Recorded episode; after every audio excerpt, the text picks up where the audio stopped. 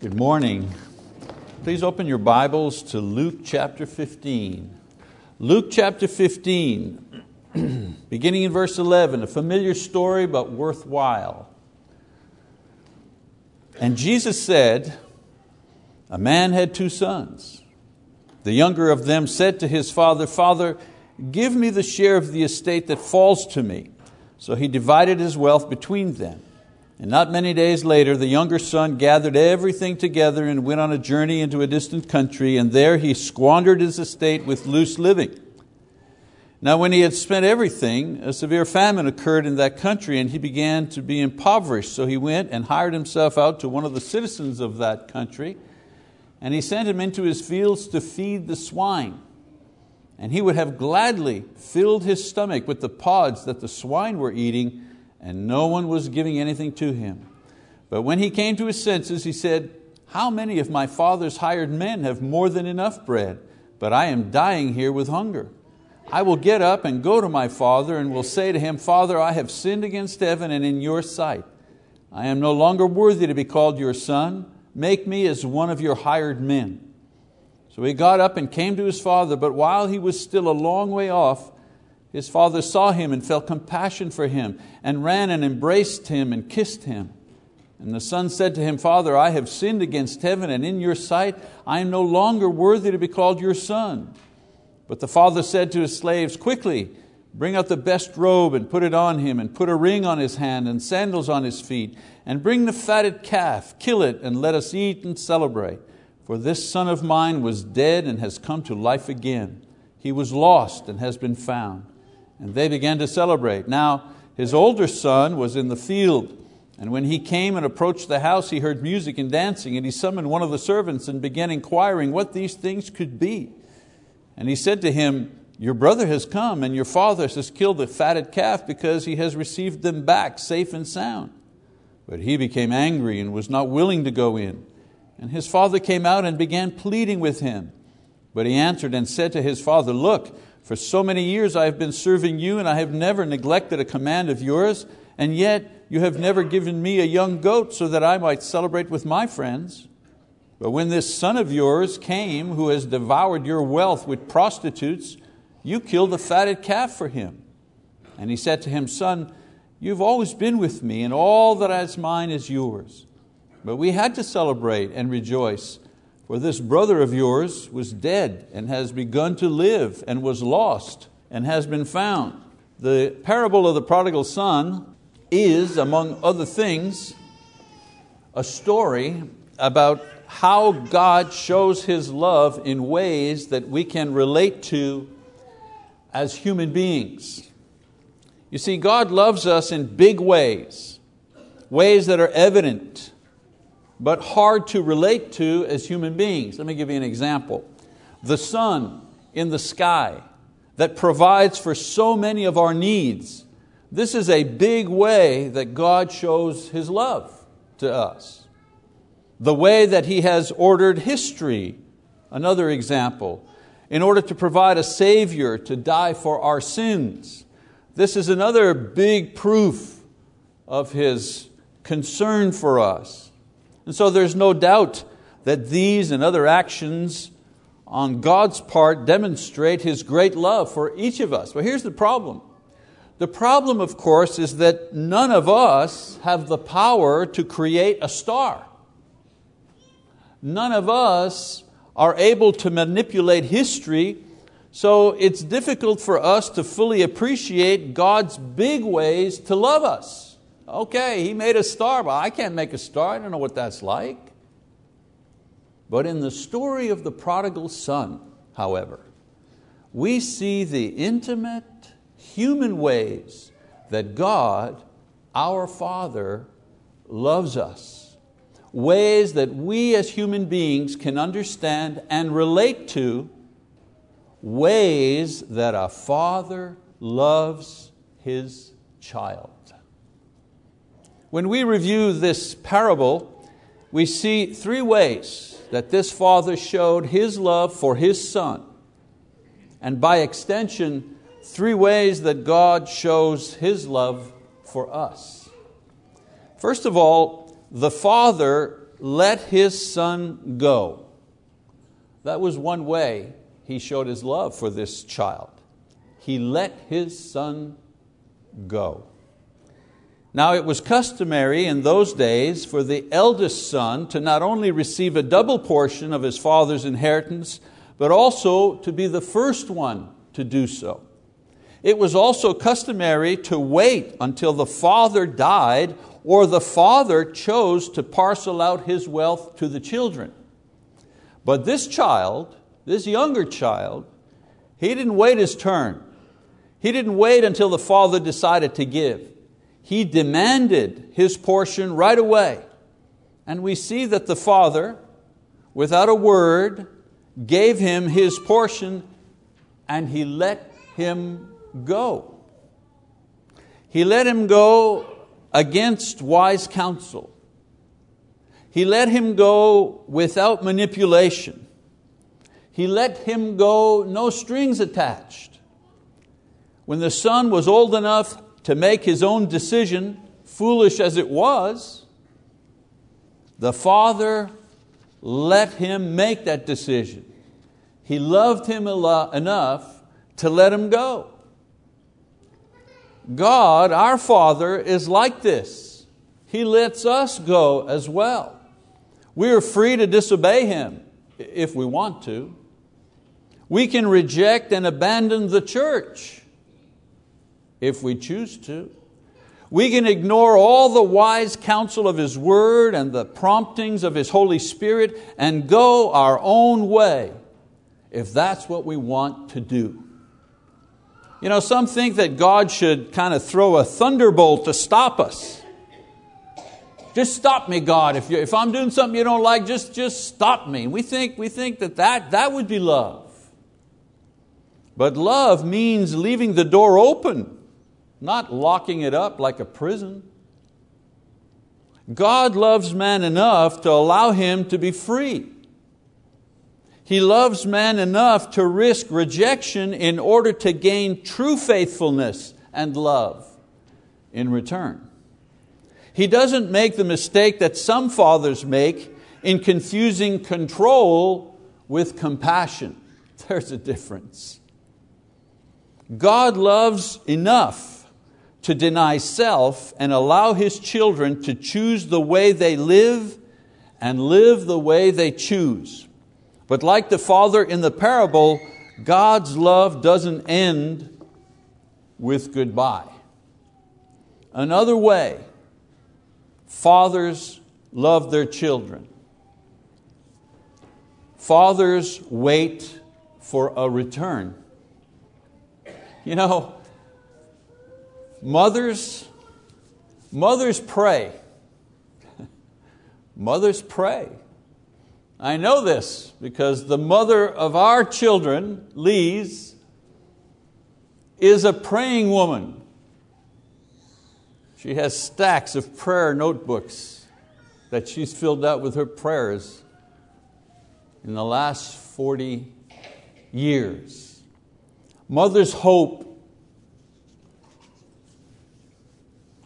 But you know, fathers, fathers wait. That's what we do. We wait silently, expectantly, fearing the hurt, ready to receive. I remember when Emily, our youngest daughter, got a car. She was barely 16 years old, and then she got a job. Uh, she worked at the movie house, the movie theater, old Crossroads Mall, remember that? When it was a mall, when there were people going there. And of course, if you work in a movie house, you don't work in the afternoon mostly, you're working at night, on the weekends, things like that. And many times she was on the final shift where they'd have to close down and she'd finish maybe 11.30, quarter to midnight. And she had to take the same way home. It was agreed, you take this way home. I knew to the minute how long it took. If you drove 55 miles an hour along that road, how long it would take you to get into the driveway of our house in Midway City. And the deal was she would call. Phone would ring. Okay, Dad, I'm on my way. All right. And I remember many times she would come into the house 12:30, 1 a.m. And I, I'd be sitting there next to the door. And she would say, Dad, you didn't have to wait. You didn't have to wait. You could have gone to bed. She didn't understand. Fathers wait. It's what we do. The father in this story here, he wasn't barricaded behind closed doors. He didn't have the locks changed as soon as the son left. He was expectant.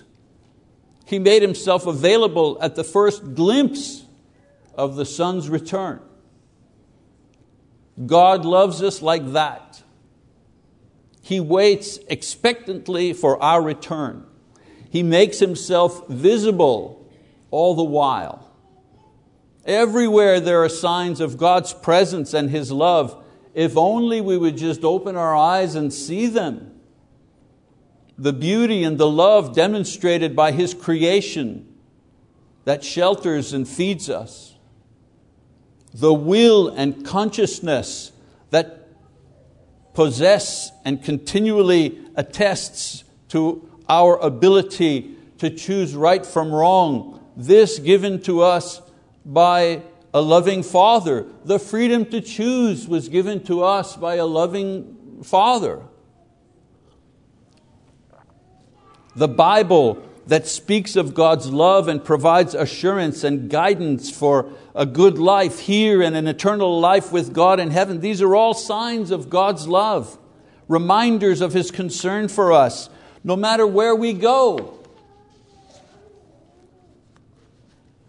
He's waiting. He waits. The father in the parable had great faith. At one point, he said to his older son that the younger son had been dead, but now he was alive. And you know what? This was a fair assessment of the younger son's condition. He was gone, he was unfaithful, he was destitute, he was dead to God, dead to his family, dead to his people. But the father waited for this dead son's return. Such is the foolishness of fathers who love their children. They hope, even against hope, to receive them back, even from the dead. God's love is like this, in that while we sin, while we ignore Him, while we harm ourselves, while we mock Him, and all that He has done to show us His love day after day after day, He's showing us he waits for us. He plans for and works each day to win us back, and He waits anxiously to see us from afar off returning to Him. And when we do return, God displays His greatest show of love, and that is, He restores us when we return. He lets us go he waits for us to return, and then when we do return, He restores us back to sonship. You know, it's one thing to take back an erring child, it's quite another to restore an erring child. You see, in the parable, what the son wanted was to be taken back. Just take me back. Give me some food and shelter. I'll earn my keep. I'll, I'll act properly. I'll do what you say. It's what he deserved. It was better than what he deserved to find shelter and food. What he was asking for was to live under new rules, to live under self imposed law. He was ready to trade that. But what his father gave him was not rules, what his father gave him was restoration. The father's gifts in the parable showed how the son was restored. the father quieted him in the middle of his apology with kisses. Can you not just see the scene? The son's coming back, and the father embraces him, and the son begins to speak. And he says, Now, Father, you know, I've been bad, and I've been, you know, and if you take me back, you know, I'm going to do what you say. And the father's just hugging him and kissing him. Quiet, let me love you. He silences him with his love. The father felt compassion, which told the son that he understood the son's pain and the effort it took to come back. He put the best robe, which signifies position. You see, long robes were worn by nobles, not servants. The ring he gave him is a mark of sonship, belonging. The father took him back as his son, not his slave. The sandals signified that he was not to be treated as a slave because slaves went barefoot. The fattened calf and the celebration was also a most precious gift as well because the Father, through this celebration, gave the Son the right to laugh again the right to experience joy again, because with forgiveness comes restoration, and with restoration comes joy. Otherwise, the son, ever after, if ever there was something funny or humorous or wonderful, would always temper his laughter, would always hold back his joy because he'd be saying to himself, Yeah, I'm the one who screwed up. I'm that brother. I'm the screw up brother. So everybody around here is going to laugh and have a good time, but I, I can't laugh that loud because I'm, I'm the one who messed up. I don't have a right to be here. I'm here under you know, everybody's grace. But what the Father gave him was the right to laugh again, to rejoice again, to be part of the family again, as an equal partner.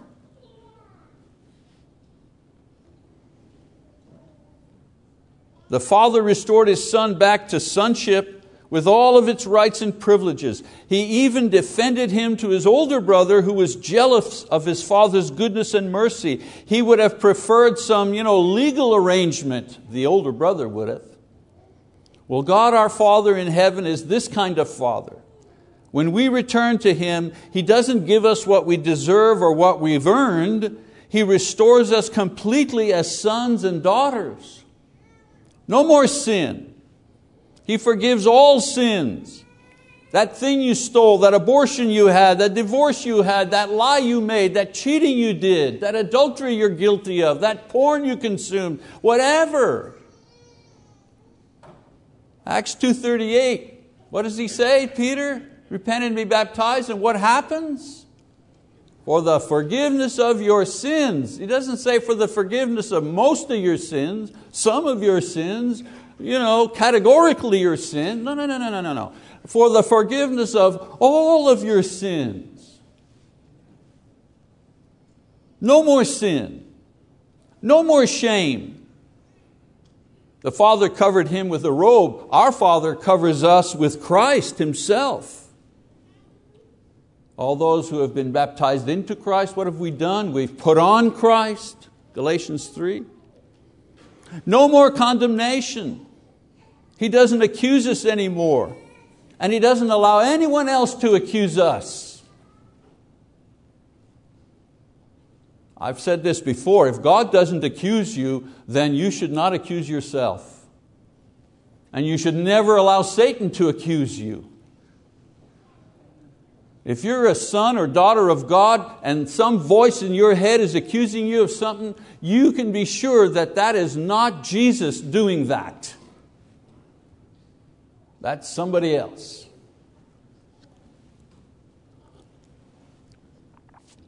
Paul says there is now therefore no condemnation for those who are in Christ Jesus. Romans 8 1. No more condemnation. No restitution to be made. The cross makes restitution. The thing you owe God for all the bad stuff you've done has been paid for in full by the cross of Christ. 1 Peter 2 24. By His stripes you've been healed.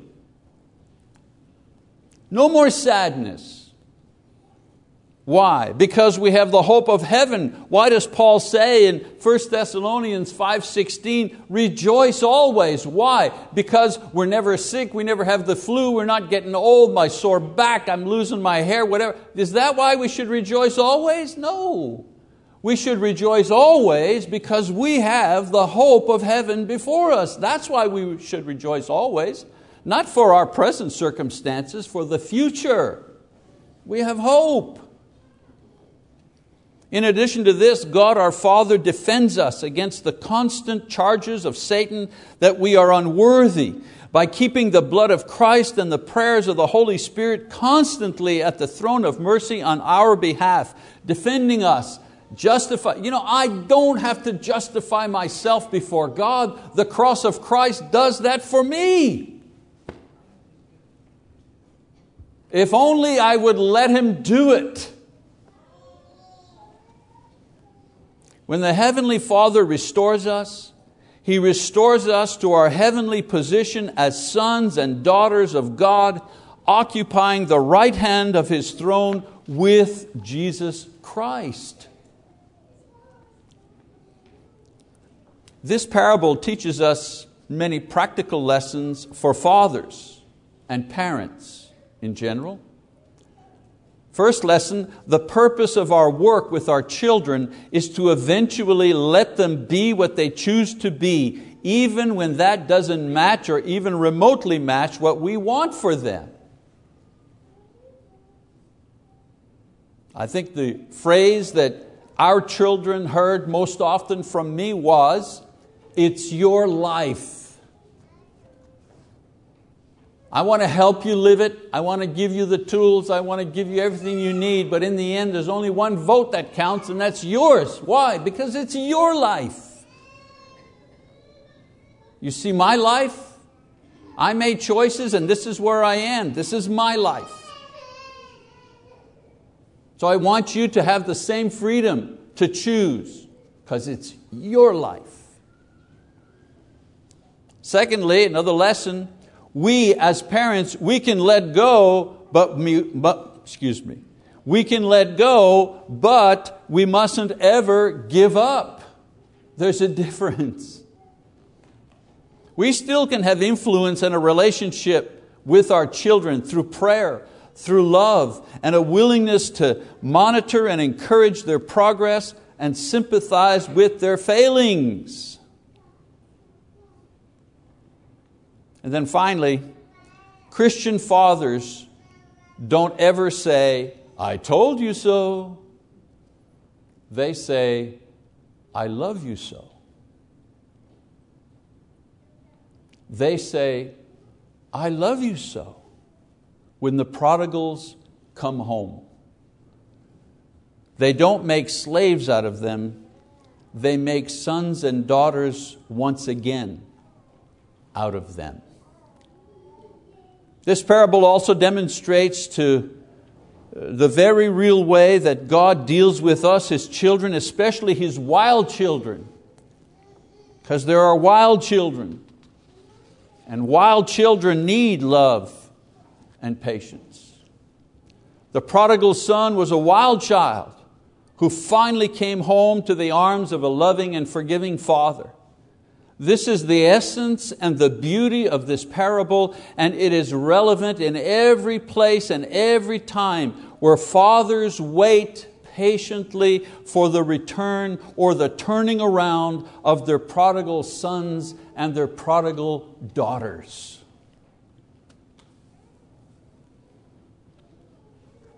If you're a young father, be prepared to wait this will be your calling. And so I ask, what about you? Have you gone far away from your Heavenly Father? You're only there because He let you go, but remember, you got yourself there. He never wanted you to go. This very moment, the Heavenly Father waits for your return, no matter how far you've gone, no matter how bad you've been.